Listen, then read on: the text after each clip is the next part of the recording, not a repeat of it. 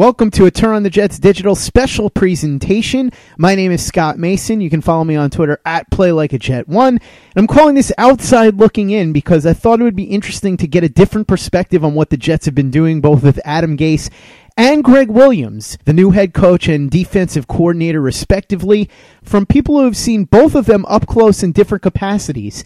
I'm speaking, of course, of people who cover division rival Buffalo Bills. With Gase, they've seen him two times a year as head coach of the Miami Dolphins and are familiar with him that way.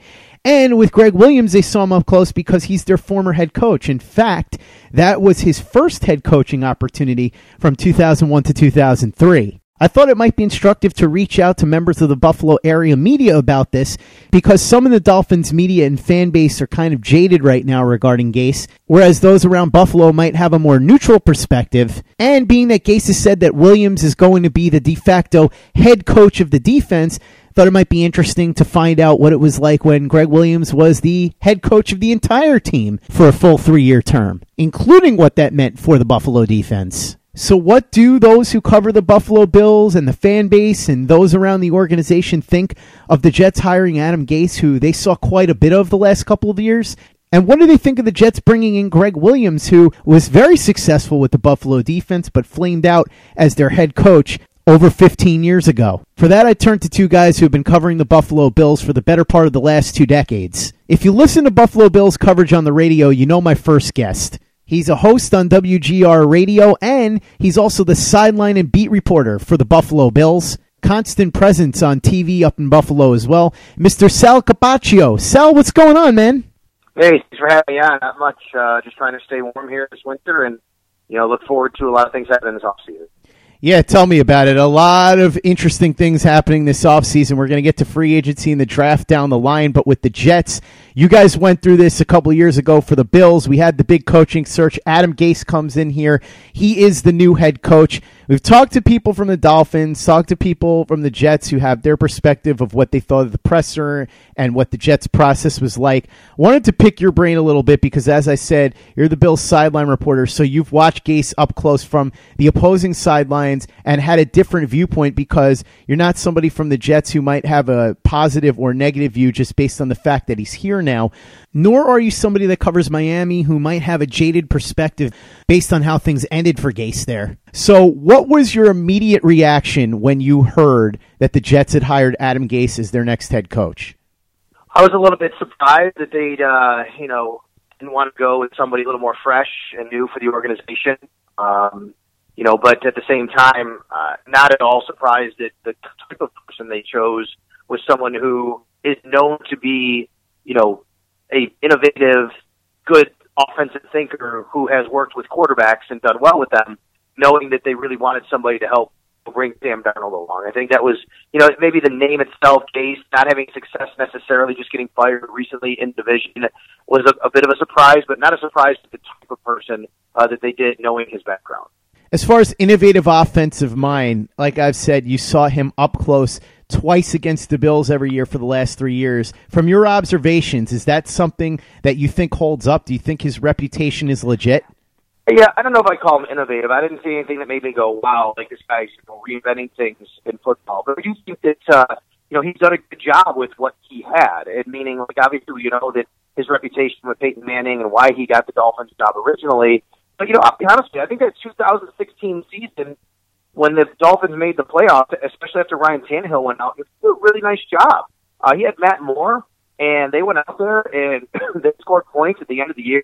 Uh, I know they came here in an overtime game. They they won. They scored 34 points. The Bills they scored 34 points from the Jets uh, the week before that. I'm looking at their schedule that year, and they did a nice job. And they went to the playoffs. They didn't do much against the Steelers, but I, I think Adam is is probably the guy that you know could steer your ship pretty well when you need somebody because maybe you know can come up with a nice game plan to keep things on board and on schedule. Uh, but I, I I think talent obviously trumps everything, and having Peyton Manning, you know, is going to be great for any coach. I mean, he's going to make any coach look really good. But I thought Gase did a nice job that first year. I think ultimately, though, what always struck me about him, and this is from conversations with people in Miami media that I know. I used to actually live in Florida and work down there. It's also just from you know, watching him and observing and paying attention. I, I think he seems like he's a bit of a loner uh, someone who you know wants to do things his way. He doesn't really want to do a lot of have a lot of collaboration. when it comes to like, the owner, the GM, other people. And I think that's ultimately what did him in in Miami. If he does that in New York, and he's going to have a lot of trouble. Backtracking a little bit, you said that you were kind of surprised that the Jets hired Gase. Were you surprised that the Dolphins fired him? Well, look, I think that he had a lot of pressure on him coming into the season. They made their playoffs their first year. And I think it buys a coach a couple of years of credit, you know, with an owner. But you have to remember, Stephen Ross bought the team the first year he owned them. They won the AFC East. He was used to winning. I think he got a little impatient when he didn't win with a couple of previous coaches as well. So after they made that the playoffs first year, I think things were going well. But I know going into this year, if you get three years, if you're not, you know, winning now in the league, something's going to happen. And then I do know there was a strained relationship between, you know, Ross and Gase that kind of grew because Gase felt that Ross was basically, you know, meddling in a things he shouldn't. And what does he know about football? I'm the head coach here. And I really think that as the season went on, they had to start showing a little more life and spirit than they did. And the Minnesota game when they got they got rolled early, they came back in the game, but you know Ross, from what I heard, was, was really upset with how they came out of the gate there. And then the ultimate nail, I think, for Adam Gase was actually up here in Buffalo, the last game of the year. They were just disinterested. The Bills came out and just rolled them from the start. And you know, Mike came back and had a good second quarter, but 42 points. The Bills don't have a great offense. They scored 42 points. It looked like it was run for the bus time for the Dolphins. And I think it just sealed his fate where Ross said, I, I just can't have this if my guys aren't even interested playing for this guy. What did you see up close? Because you were there on the sideline. Did it look like Miami had kind of laid down and died and quit on him at the end there? You know what? It did at the beginning of the game. It was up. The Bills were up early, fourteen nothing, and then we're like, "Oh my God, this is going to be a laugher." And we all talked about it. I talked with Miami people, Buffalo people about how hey, that could happen here. You get a warm weather team coming up here in the cold. I mean, there were there were rumors going around that there were Dolphins players who were literally like going into the training room that week saying, I mean, find something wrong with me. I don't want to play. I mean, you know, they're coming up here. They're going to play in 25, 30 degree weather. They're not making the playoffs. You know, guys were just not wanting to play. But suddenly they came back. They made it a game. I mean, I can't remember exactly what the score was. Uh, they go to halftime. It's a close game, maybe even tied. I can't remember for sure. But then the Bills came out and they just steamrolled them in the second half, and it looked like the Dolphins were just like, "Hey, our season's over. Let's get to the off season." And you can never have that when the head coach is fighting for his job. I wanted to ask you about an interesting parallel that some people have brought up because it was in division and because it was somebody that jumped right from one job to another, and that's Rex Ryan. Because obviously, you know all about this since he went from the Jets right to the Bills and it went wrong and now Rex Ryan is working at ESPN. A lot of people saying that a big part of that was Rex just jumped right into the next job, didn't have any time to really opine on the mistakes that he made and correct course, and so he was doomed to fail from the beginning. Is that how you saw Rex Ryan's tenure with the Buffalo Bills, or do you think he was more victim of the circumstances as far as the roster and what they had there? No, I think Rex. No, I think it's two completely different situations. Rex Ryan, let me tell you something about Rex Ryan. I, I mean, I was on his sideline for two years, covered him very, very close for two years, got to know him, um, you know, what he's all about. Rex Ryan employed more assistant coaches than anybody in the history of football, pretty much. You know why? Because Rex Ryan didn't want to have to do the work. Rex Ryan wanted all his assistants to do the work, and he wanted to enjoy life. Rex Ryan loved, he loved more than anything being a head coach in the NFL. He didn't want to do what it took to be a, a real head coach in the NFL. That's the bottom line. And I think it, when he was in New York, when he started, he, he's such a great culture changer, and that worked. And the rah rah stuff, and I think that getting his first job, you know, he was, they were all on board. But they would as things started to go south later on. Who knows what happened in New York? I think it was really good for the Jets for what they needed at the time. When he came to Buffalo, though, he was all about getting his buddies jobs, staying in football. Look at me, I'm a Ryan. This is who I am. This is my identity. But he was from look, he was the last one in and the first one out every day as a head coach. Think about that. That's what someone told me. I mean, and and who who's who knows who's there all the time and things like that. You just can't have that. So I don't think that's Adam Gase at all. Um, you know, maybe Adam Gase could have benefited by stepping back for a year. Look, these guys, there's only 32 jobs like this in the world. And if you step back for a year, you don't know if only two or three are going to open up next year. So I don't blame Adam Gase at all for wanting this job. And I don't think that, um, Think going from one team in the division to another is, is good. Like Rex did. Rex you know, came and he knew the personnel of the team he was going to play, and you know the Patriots and the Dolphins. He had played them twice a year, but I wouldn't worry about that with uh, with Adam Gase. You know, Rex Ryan is a, a, a a great personality. He belongs on TV. He did not belong being a head coach in the NFL anymore because he didn't want to put in the work that it took to be a head coach. While sports can bring us so much joy, it can also bring us a lot of unwanted stress, and that stress can make it difficult to concentrate, relax, and get decent sleep. Sunday Scaries was launched in 2017 by two best friends and business partners, Bo Schmidt and Mike Sill. They operated a full service bar with 50 employees and were always exhausted. They tried all kinds of products, but they didn't work. Then they started experimenting with CBD. They loved the effects and regained control of their days and nights, but they wanted better CBD products. So what they did for themselves was specially formulate CBD gummies with vitamins D3 and B12 that were super consumable, easy to take on the go, and effective. Long story short, their specially formulated CBD products and vitamins helped relieve the overwhelming angst they felt on a daily basis.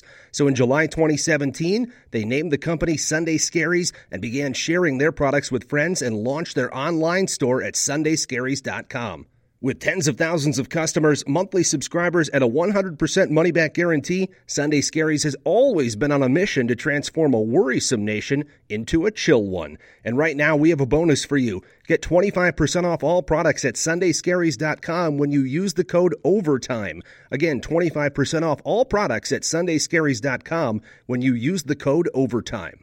This is the Overtime Podcast Network. I realize the Jets aren't the center of the universe up there in Buffalo the way that they are here, but I would imagine that what they do is somewhat relevant, being that they're within the division. Have you had the opportunity to talk to anybody around the Buffalo Bills organization, or as a radio host, have you had a consensus opinion from the Buffalo Bills fans about what everybody there thinks about the Jets getting Adam Gase as their next head coach? I think Bills fans are in the same boat as a lot of people. They laugh and they say, and, and I'm not, I'm not saying they're justified in doing it. Ha ha! Look at this guy. There's a guy that came to Buffalo and they they lost 42 to 17, and the Bills, you know, they did a the Bills did a great job against them uh, this year. You know, last year going to Miami and the Bills had to win the game to get to the playoffs, and they did. And you know, nobody saw anything special out of the guy. Um, so Bills fans are probably, I think, I think you know, here's the thing you know, in Buffalo, we have Sean McDermott. We've hired Rex Ryan. They've always gone with the, if they're not the safer guys, never been an innovative coach. I think Bills fans, to be honest, were scared that maybe the Jets were going to go with a Kingsbury. Maybe they're going to go with a, a hot new Matt Rhule, you know, and say, wow, what can he do with Sam Darnold? I think really what it is for Bills fans, the majority that I hear from, are they're, they're not worried because they don't think that Adam Gase is suddenly going to be so innovative and take Sam Darnold to places that other people can. They were worried that maybe a hot new schematic guy like a Kingsbury, a like a Sean McVay type would do that. You know, and I think that's what it is. More than anything, Bills fans are more worried about Sam Darnold than they are Adam Gase. I'll tell you that. What do the people around the Bills organization, to the best of your knowledge, think of Adam Gase, and was there any reaction from them about this? I think that coaching fraternity, those guys respect each other on a, on a really high level. And I think that Bill's coaching staff has a lot of respect for Adam Gase and you know what he's done in this league if you were a betting man, based on what you saw in Buffalo and based on what you saw over the last three years, seeing what you also saw from the Jets and Sam Darnold, do you think that this will be a good marriage? And what do you see from the Jets that you think would be good and bad as a fit with Gase? Again, looking at it from an outside perspective from Buffalo. I think good. Obviously, it's he has Sam Darnold. I mean, if he can really, if he can really push the right buttons, it's all about Sam. If he can really you know, get Sam and everything. I know Sam is going to work hard, and you know, he's a really good player. He's very well, highly thought of.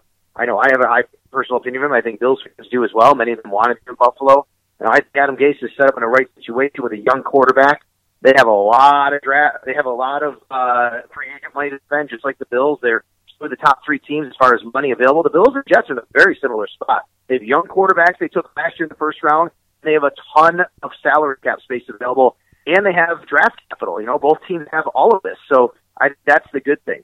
The bad thing here's what I would be worried about if I were a Jets fan. I'm telling you, it just seems like there's a this is a guy that's come in and he's going to want to do things his way. And he's not going to want anybody to tell him otherwise because he's the head coach. He knows football, and I think then it's incumbent upon is the Jets organization willing to do that, or is the Johnson family gonna tell him what they think needs to be done, and is that relationship going to go sour? I, I he doesn't strike me as particular type of people person, if you will. You know what I mean? Adam Gase. He strikes me as somebody who probably doesn't have the same kind of social skills, if you will, that a Rex Ryan will, and kind of adapt and be a chameleon uh, if he has to. And I think that that would be the concern for me. If the if the Jets organization and ownership leave him alone, I think it could be real good. It could be fine.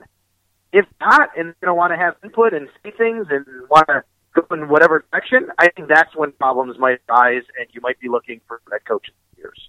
From an opposing perspective, somebody who's watched this from the other side of the sideline, when you look at the Jets roster and you look at what Adam Gase likes to do, heading into free agency, heading into the draft, what do you think are the things that they need to improve upon the most? Which types of pieces do you think they need to add more so than anything else? I think the offensive line needs to needs to be better, you know, than what the, than what it's been. I think I love the fact that Sam Darnold has a very quick release, so I think that help, you know, and can mitigate it. But I think that they they'd like to improve there, make sure they keep Sam healthy, uh, make sure that they can, you know, run the football when they need to and protect him. Obviously, I was really high on their receiving core this year. I thought it was very much it was a lot better than people give it credit for. Uh, I was a Quincy Enunwa guy. I like Robbie Anderson. I like those guys. I don't think they performed up to that level though. No, they didn't have any. You know, had, you know, Anderson had some nice moments. You know, um, you know, I, I just didn't. uh I didn't think that they really blew the doors off anybody. And I don't know. Maybe that was the OC or Sam and the quarterback change and all that kind of stuff that happened with the injury. Um, so maybe he needs to add a little bit there. Um, probably, you know, overall though, I think that Adam Gase can probably, as long as he can work with Sam Darnold really well, I think that those things can be mitigated in a lot of ways.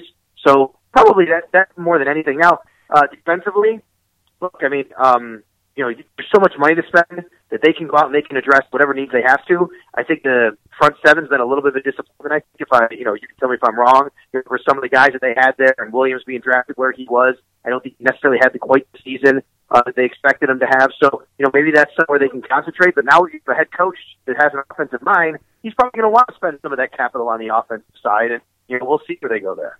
Sal, as you mentioned, both the Jets and Bills have a ton of cash to spend in free agency this offseason. Are there any specific players where you see the Jets and Bills being in direct competition for their services?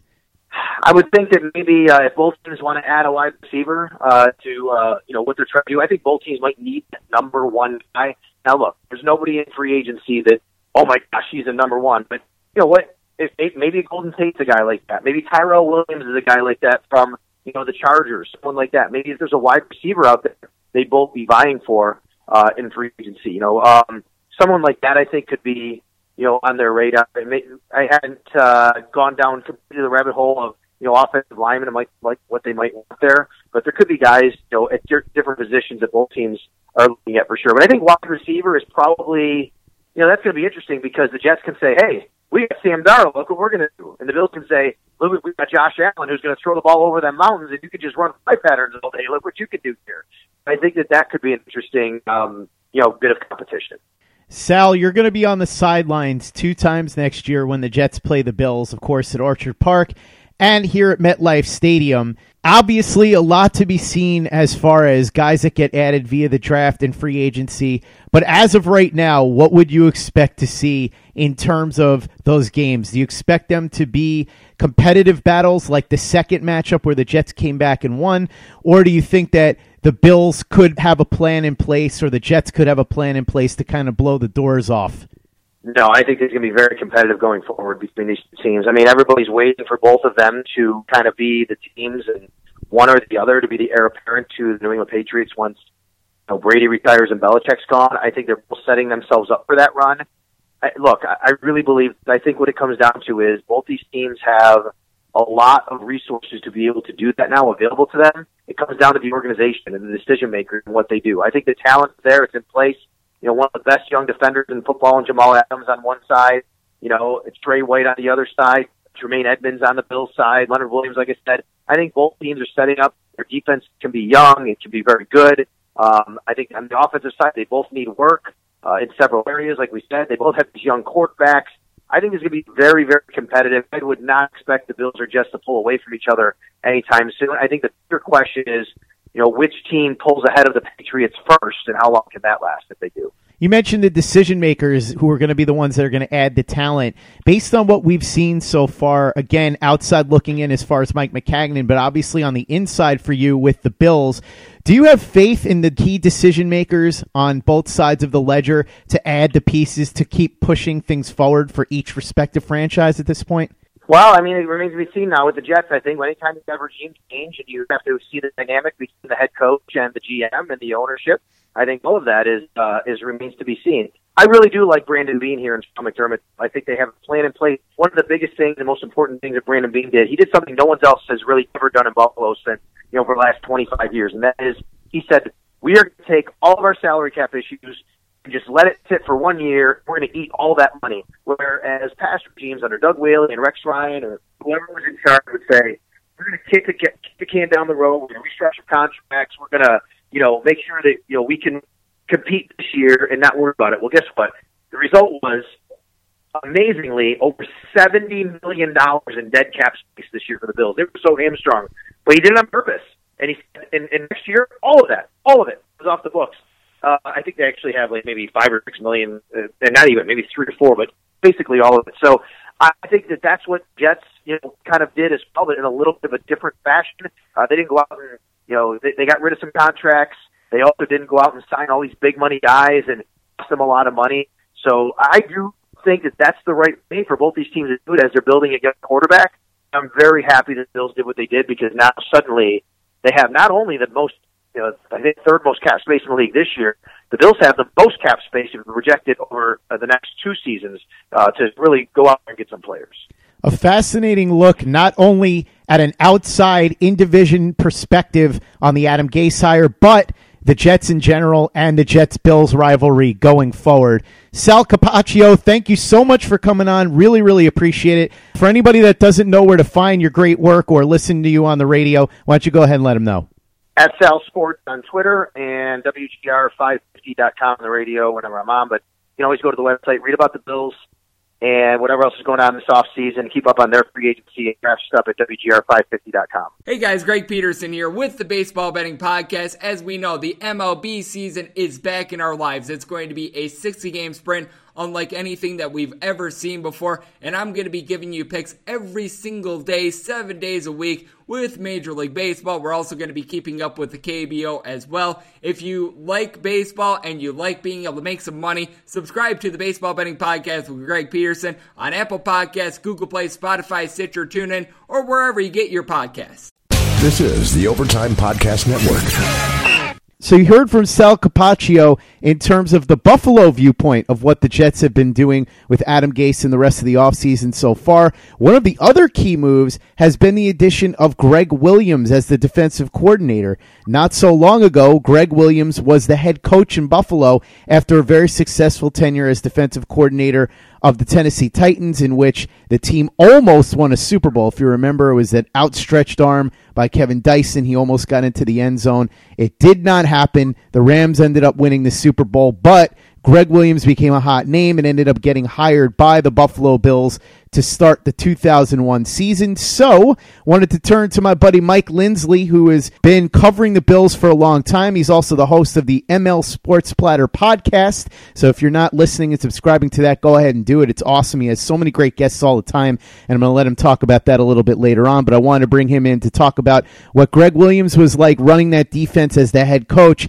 up in Buffalo for three years. Mike, what's going on, buddy? Hey, Bud, thanks for having me back. Yeah, it's, it's hard to believe that that uh, Rams Titans Super Bowl was 20 years ago, and and the fact that uh, another quick uh, quick uh, quirky thing uh, to throw in there was that Gregg Williams was the coordinator of a team that beat Buffalo in that postseason at the Music City Miracle game, uh, which still is a forward pass. Don't let anybody believe make you believe anything else, but um, you know, Wade Phillips lost that game. That was the Rob Johnson, Doug Flutie Bills era. One of the uh, one of the many eras that uh, the quarterback situation didn't work out in Buffalo. Yeah, and things would change as soon as Williams got in there. As you mentioned, Wade Phillips was the coach before that. And he was relieved of his duties. Gregg Williams comes in to replace him. The team had gone 3 and 13 in 2000, and they decided they were going to move on from Doug Flutie. So he goes with the team's former general manager who went to San Diego, John Butler. Doug Flutie goes with him, and the Bills start with Rob Johnson as the quarterback, and they decide to go with Gregg Williams for a change of pace here and to go into the future with a new direction and a new look. The big moves in the draft that year were Nate Clements, Aaron Schobel, and Travis Henry in the first two rounds. All three did very well for the Bills, so all good additions there. But let's go through that season, or at least the highlights of it from the Gregg Williams standpoint. What do you remember, Mike, about his initial impression, what he was walking into, and the defensive tone that he set right from the get go? I mean, we we all know from Gregg Williams's uh, past, whether it's been Buffalo, New Orleans, Cleveland, and I'm sure, uh, you know, in Tennessee, and, and I'm sure what's going to happen with with the Jets is that you know he's he's a very intense guy, and you know we saw that on Hard Knocks as well, um, where you know he he was so intense that he he almost looks like he's kind of losing his cool all the time, and I think what happened with the Bills back then, which again was a long time ago, this is a couple decades ago, it, it was a different NFL where you could kind of still have a little bit of that tyrannical approach and it would still work with at least half the locker room. And I just don't think you can do that anymore. I really don't. I think Bill Belichick is a monotone, calm, you know, steady as you go here. I mean, if you if you put Bill Belichick's uh, you know body, forget about heartbeat, up on a monitor and just let him and just let it rate, it would just be a straight line his entire life. um, you know, which is part of his success. Uh, Andy Reid, again, clubhouse locker room type guy, players coach, Sean McVay, all these new hires, Frank Reich, Doug Pederson. These are all guys who are are really close to the vest in terms of how to relate to the locker room. In addition to being pretty good football minds. Gregg Williams is a really, really good coach. It's just he's a really good defensive coach, and he's a really.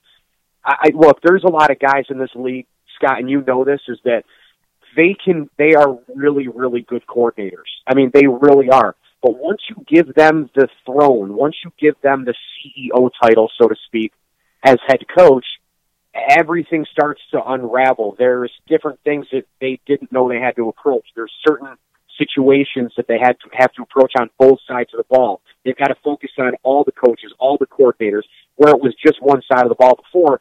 And the Bills were looking for at that time, I believe, you know, to have a guy come in. Remember, this is way before the Pegula era. This is way before the threat of moving. Um, it was still talked about, but it was still not as much of a threat. They were looking for a disciplinarian. That's the bottom line. And he came in and he did deliver it but I think he kind of ran his welcome out quicker uh, than a lot of other people would have. I mean, I, I really do believe that. Um, they had good players. I mean, you just mentioned a bunch of them led by mean, they had good players, and I thought that they had a good draft there. But again, it was the similar situation as as recently, um, and Bills fans are hoping that Josh Allen works out, where there wasn't a quarterback in place, ownership was kind of helter skelter, um, and, and I think he wore out his welcome a little a little quicker than um, you know than than, than he probably uh, had had seen in the crystal ball, and, and it probably wore guys down uh, in Buffalo. I remember at that time I was in college at St. Bonaventure, and you know I was talking with a lot of people in the media. They had him on my college radio shows from Buffalo at that time, and I interned for the Empire Sports Network, so I was close to uh, you know Buffalo all the time uh, when Williams had gotten hired, I was an intern uh, at the Empire Sports Network, which is no longer, but uh, the West Seneca cable uh, uh, sports channel was such a popular entity. Uh, and and they talked at length about it. I remember it. You know, we got Empire in our dorm rooms. You know, we got Empire in our in our apartments and townhouses, and um, you know, it was it was uh, Gregg Williams is a you know he's going to get after it. He's going to be super intense, and I just think that that that that wore down a lot of the players um, and you know, I know we're going to get into scheme and all that stuff in terms of what he runs, but you know, that's what I remember about those Buffalo days. It was another, you know, hopeful coach. It was another defensive coach hired. This was before the real wave of offense in today's NFL, where a lot of guys still kind of try to control the line of scrimmage and and you know win with the run game and play action and and discipline and all that kind of crap. And now that stuff is, you know, some of it is is worthwhile, but you know, you got to have a gunslinger. And I think that Williams' approach and and his attitude eventually just wore people right down. I, I think probably a year or two earlier than, than what he expected. And he was coming in as a different personality, a change of pace because Wade Phillips was known more as, like you said, the laid back guy. Is that something that you saw right off the bat just from the way that he was handling the defense? More hands on, more aggressive, more, for lack of better terms, angry? Yeah, I mean, I think that's just his personality, man. You know, like I, I think he's a guy who, in comparison to Wade Phillips, is kind of like the jolly, you know, uh, uh, locker room guy, um, but also has a real hard time with X's and O's as a head coach, defensive coordinator, no problem. Again, another one of these guys, the Wade Phillipses, the Gregg Williamses, the Leslie Frazier's, the Jim Schwartzes, the, you know, Mike Mularkey, all these guys who are coordinators who are just horrendous head coaches. Uh, and I realize that Phillips made the, the, the playoffs, but let's be honest. I mean, he's just not, he's not a good head coach.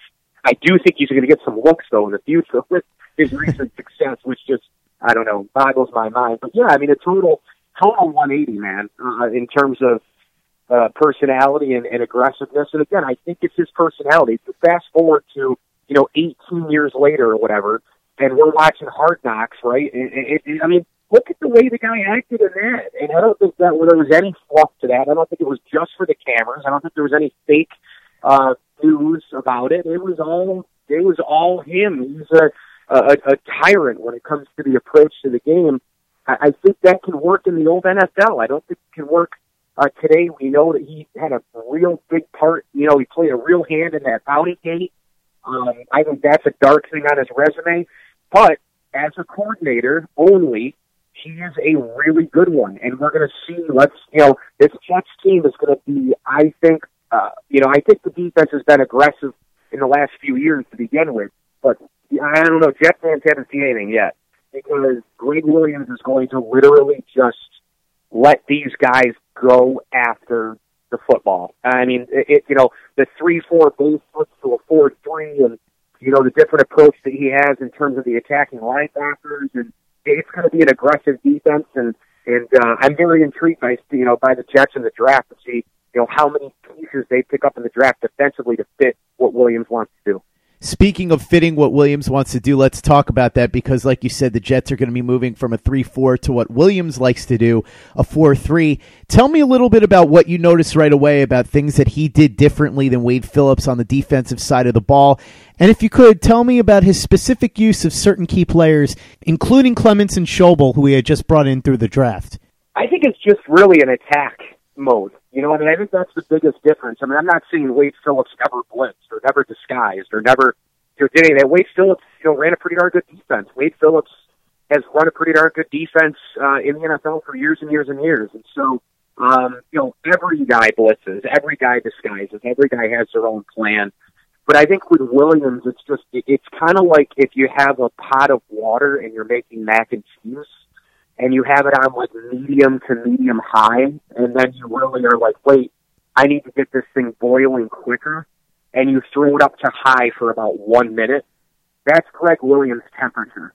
You know, as a defensive coordinator, that's how he rolls. And, you know, I can specifically remember multiple sets with that Bills team where, you know, Aaron Schobel is probably one of the more underrated Bills players of all time because went through a tough era of Bills football as well. Similarly to Kyle Williams recently, similarly to Fred Jackson, you know, similarly to a lot of these other veterans we've seen recently with the Bills in terms of, you know, having to deal with the drought and all the quarterback nonsense and the ownership and the thought about moving the team and all all the the, the, the disastrous things that have happened to the Bills in recent memory.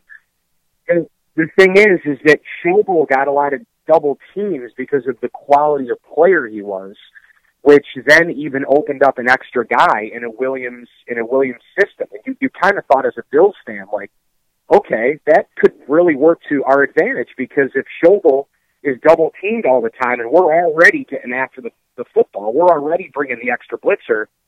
Wow, you know, we're going to have extra guys just dominating, and the quarterback's going to have no time. In terms of Clements and those kind of players, you know, secondary biting is what I call it. You know, guys come up and they bite the play quick. I mean, they they jump up to to try and close gaps uh, quicker. Um, you see extra, you know, corner blitzes, but I think with the four three, you know, what's really unique in terms of that defense compared to a three four, and I'll bring Rex Ryan into the conversation stunningly. that Rex Ryan with the three four defense, he tried to run that defense in Buffalo. And what's crazy is people don't realize that Rex Ryan's three four was actually really close to the Gregg Williams four three.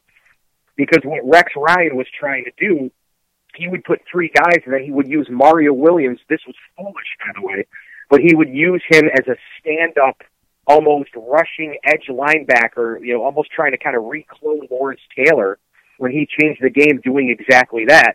And it really wasn't the strong suit of Mario Williams. If Mario Williams was strong down, you know, one hand down on the ground and then pushing defensive linemen as a defensive end attacking, stunningly enough, when you brought him up to the edge a little bit, it looked like a 4-3 and it looked like a Williams defense. I mean, when I watched Rex Ryan in Buffalo, I, I watched that and I thought about Gregg Williams' defense. I was like, boy, this seems similar to what Williams does. So it's going to be fascinating. I'm telling you. And you know, there's a lot of new dimensions in that division. Gregg Williams coming back to the division is certainly one.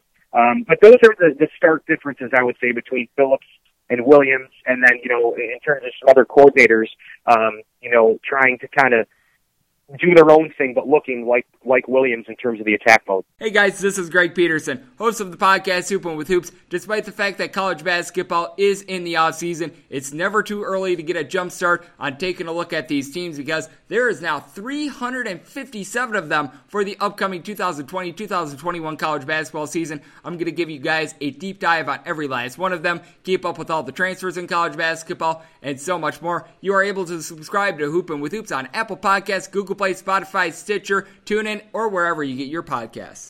This is the Overtime Podcast Network. Here's something that I found interesting, Mike, when he was the head coach in Buffalo, and you certainly wouldn't expect this from Gregg Williams' defenses, but they were ranked towards the bottom of the league on defense his first two years 29th and 27th, and then jumped all the way up to five. So, what was going on those first two years, and then what did he do that third year that made defense jump all the way up so much from 29 year one to 27 year two, and then all the way to five year three? You know, it's an interesting question. I, I think what happens when you get really, really aggressive is that things slip through the cracks, right? I mean, why is Belichick so good? Because his consistency, his consistent simplicity, while every week he thinks up something new within that consistent, simple game plan to take away what you do best. And with these guys, they're just always in attack mode. Rex Ryan, Gregg Williams, all these guys are in constant attack mode, and there isn't a lot of cover, you know, behind the craziness, behind the, the blitzing, behind you know, the chaos.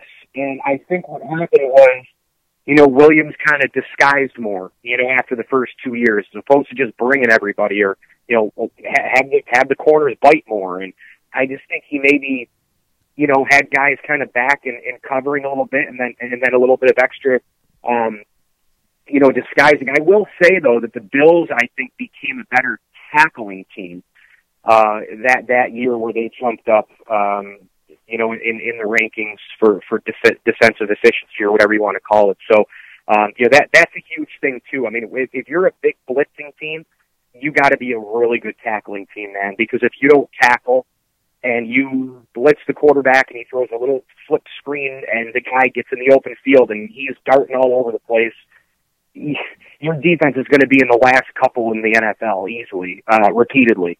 Um, you know, quarterbacks who get rid of the ball super quick you know, are, are guys, you know, who can who can beat blitzes. You know, guys who can who can get the ball right to a guy and then yards after the catch, and chains move quicker. And, and I think that was pro- those are probably the couple of things that I remember in terms of the difference of uh, of those defenses you look at a guy as a head coach and look at a guy as a coordinator, and like you said, there's a big difference between the two. And we've seen a lot of guys that have been successful coordinators who did not translate to a head coach. But again, you look at Gregg Williams, he came in there 29th, 27th, and all the way to fifth. So he was doing his job as a defensive architect, it seems, just wasn't able to get the job done from an overall standpoint, even after the trade for Drew Bledsoe, right?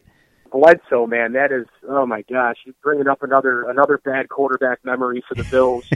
um, and Belichick and company not scared uh, to trade him to the Bills because uh, they kind of knew that the end was was pretty much near. They had this kid Tom Brady, of course, but yeah, absolutely correct. I mean, you know, transition, transition, transition, right, Scott? I mean, that's the this league is so built for wildness and, and built for uh, insanity and, and, and transition that it's it's incredible. And uh, and you know, speaking of that, speaking of Bledsoe and all that sort of thing, um, you know, I'm actually reading the Bill Belichick bio on uh, you know by Ian O'Connor. I'm, I'm I'm I don't know 80 pages in, maybe 82 pages in, and it's going to take me a while. It's a long book, short print, and you know, time is what it is. But um, you know, it gets into that that time. You know, it was it was Belichick and and and you know the game against uh, the Jets right after nine eleven, and you know he there was an article recently on it too, and uh, the book starts out with September. I think the date might be the twenty third, and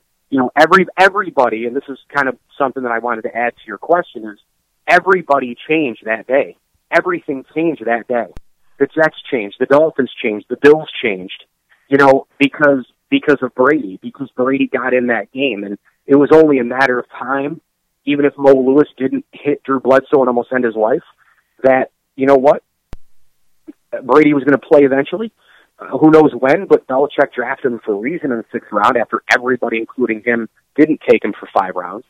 But that day changed everything, all right? I mean, it changed Gregg Williams. It changed the Bills. It changed the Jets. It changed the Dolphins. It changed drafts. It changed front offices. It changed the approach of the AFC. It changed. I mean, it changed everything. And since that point, the Patriots have been at eight Super Bowls. They won five. So, um, yeah, it, it, it's it's crazy, man. This league is just so wild. It, it, it's uh, the unpredictability of it is is what makes it great. The parity they say makes it great, although I would beg to differ. I think other sports have more parity than the NFL. Um, believe it or not. Um, when you look at all the teams that are consistently in the playoffs or they boomerang back in the playoffs, the Patriots dynasty. But uh, yeah, neither here nor there. The name Drew Bledsoe, I didn't, I didn't expect to get into that. yeah, Drew Bledsoe, the quarterback, the second year that Gregg Williams was there, and he was still there when Gregg Williams was fired after the third year. So when you reflect back on Williams' tenure, though, you look at him as a success as a defensive mind and a failure as a head coach. I do, and I think it's been that way for a long time. I mean, I think, I mean, look, the Cleveland thing this year, when he got promoted to head coach and all that, everybody knew that it was just a band aid until John Dorsey really, really wanted his guy. Now, I will tell you, I was stunned that they just gave the job to Freddie Kitchens. I mean, I was stunned because he went from running back to OC when they fired Todd Haley to head coach I, it's mind-boggling to me how quickly. I don't. I mean, I don't know if you can. I can't remember just a regular assistant coach, non-coordinator, getting promoted that fast to a head coach. Like I, I with with the potential that that that respective team has. You know, I, I can't ever remember that, and I, I I'm not shocked that Williams wasn't kept on in Cleveland. Um, I think again it was just a band aid, and what ended up happening in in that situation. While Gregg Williams, I would I'll give him a little bit of credit, I guess, because of just you know whenever you go into transition and fire people and um, change a role during the year, it's it's extremely difficult, especially if it's not planned. Um, but like Gregg Williams as head coach, he didn't call the offensive plays. You know, Baker Mayfield and Freddie Kitchens had a great relationship. Not a good one, a great one. And Baker's numbers even spiked more when Freddie took over. So I, I don't know, man. I, I just I think there are some guys who are cut out to be CEOs of a team. You know, that's what that job is. You are in your hand is in every single bucket of of, of the company. You're handling. I mean, Bill Belichick's handling, you know, human resources and corporate decisions and this and that. Well, in football, that's just called the offensive side, the defensive side, player personnel, you know, inside the locker room, uh, film sessions, right, control. I mean, that's what that's called in football, you know, compared to business. So I just look at it as, I just look at it as Gregg Williams historically, and I don't think it's going to change. being a very, very successful defensive coordinator, a great defensive mind like many others. But when it comes to having to control the team and lead the team, I I don't think he's. I, I do. I think he's been a failure. I really do. And and, and you know what? I guess the one thing that Jet fans can be thankful for is he's not the head coach. Yeah, which is what I was going to ask you about because Adam Gase said that whoever came in here as defensive coordinator was essentially going to be the de facto head coach of the defense. So he is going to run things on the defensive side of the ball, and Adam Gase is more or less going to be hands off and let him do what he wants. Even though you just said that you don't love him as a CEO, you think he's fine in that role? I think so. I, I think you know, again, it's going to depend on a, a you know, I think he's a, again, I think he's a really good defensive mind. I think he's a really good defensive coordinator. I think the draft will play a part in a lot of this as well because, you know, they've got to get players and and you know they that fit what he wants to do. Now, granted, the best of the best of the best historically have always said, okay, this is my system, and then I'm going to take the players that I have, or I'm going to get, and I got to see what where their strengths are, and that'll plug into my system. Other guys say, screw it, they're going to do what I want no matter what. Rex Ryan. So that I think is going to be where the balance is needed with Gregg Williams. He's got to figure out, okay, what do all these guys do best, and then how is it implemented into my system? And he was able to do that successfully in Buffalo. I think as time went on, I think he he he was. Um, you know, but again, as a head coach, the guy lost so many other things with the team, you know, that, that the one side of the ball, again, they were relying like they have for so long on defense, you know, that they don't have quarterbacks. They don't have this. They don't have that. They don't have a potent, you know, uh, offensive game. They don't have, uh, you know, and, and Buffalo for years without a quarterback and everything else, they've tried to win games you know, 10-7, 13-7. I mean, Buffalo has always had a lack of scoring in hockey with the Sabres. I remember Dominik Hasek. They relied on defense and goaltending. They lost to a Stars team that was loaded offensively. They had a great goaltender. But that's been like the MO in Buffalo. You know, it's like always play a defense, but what about the offense? And now I think, um, you know, maybe that's going to change a little bit. I don't know. But, um, you know, I, I think he was able to do it to a certain extent. But, but again, I think I, again, with the head coaching thing, I just think that you're you for guys like Gregg Williams, they get so overwhelmed with the amount of things that they have to do as a head coach compared to a coordinator that certain things just fall through the cracks. That's all. He is the host of the ML Sports Platter podcast. You should subscribe on iTunes or Google Play or whatever it is that you listen to podcasts on.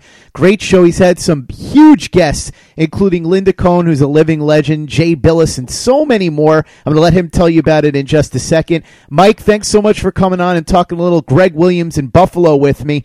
For anybody who's unfamiliar with you or the ML Sports Platter podcast, go ahead and let him know all about it. Yeah, thanks for that, man. Uh, yeah, I've, been doing you know media for about 20 years, heavy radio background, and uh, broke away doing the pod thing, and uh, I've had a blast um, so far. I'm in year two now, and uh, you know we're growing every day, and uh, you know I've had the fortunate, um, you know I've always based my uh, shows on content and uh, knowledge and organization, and uh, it doesn't change the podcast because basically, what is a podcast? It's online radio. That's how I look at it, and or or mobile radio. And um, you know, the beat's gone on with the guests. I try to get the best guests you can possibly get. You mentioned a them there. I had Cal Ripken Jr. on recently, who was really great. Uh, you know, Jim Everett. Um, uh, you know, I just recently had Brittany Ghiroli on from the Athletic, who was fantastic, who covers Washington D.C. sports. I had John McMullen on yesterday uh, NFL Insider. Um, so just a ton of people, you know, Barry Melrose, Jessica Mendoza, uh, Ken Singleton from the Yes Network. So um, hopefully there's more to come. I got in the in the cooker right now, and I'm hoping that uh, I'm hoping that the recipe is uh, is, is is right on cue for uh, for a good uh, for a good 2019 one. Thanks, Mike. Make sure you're listening to Mike and subscribe to the ML Sports Platter. And for the latest and greatest in New York Jets podcasts, you know where to go. That's Turn on the Jets Digital and turnonthejets.com.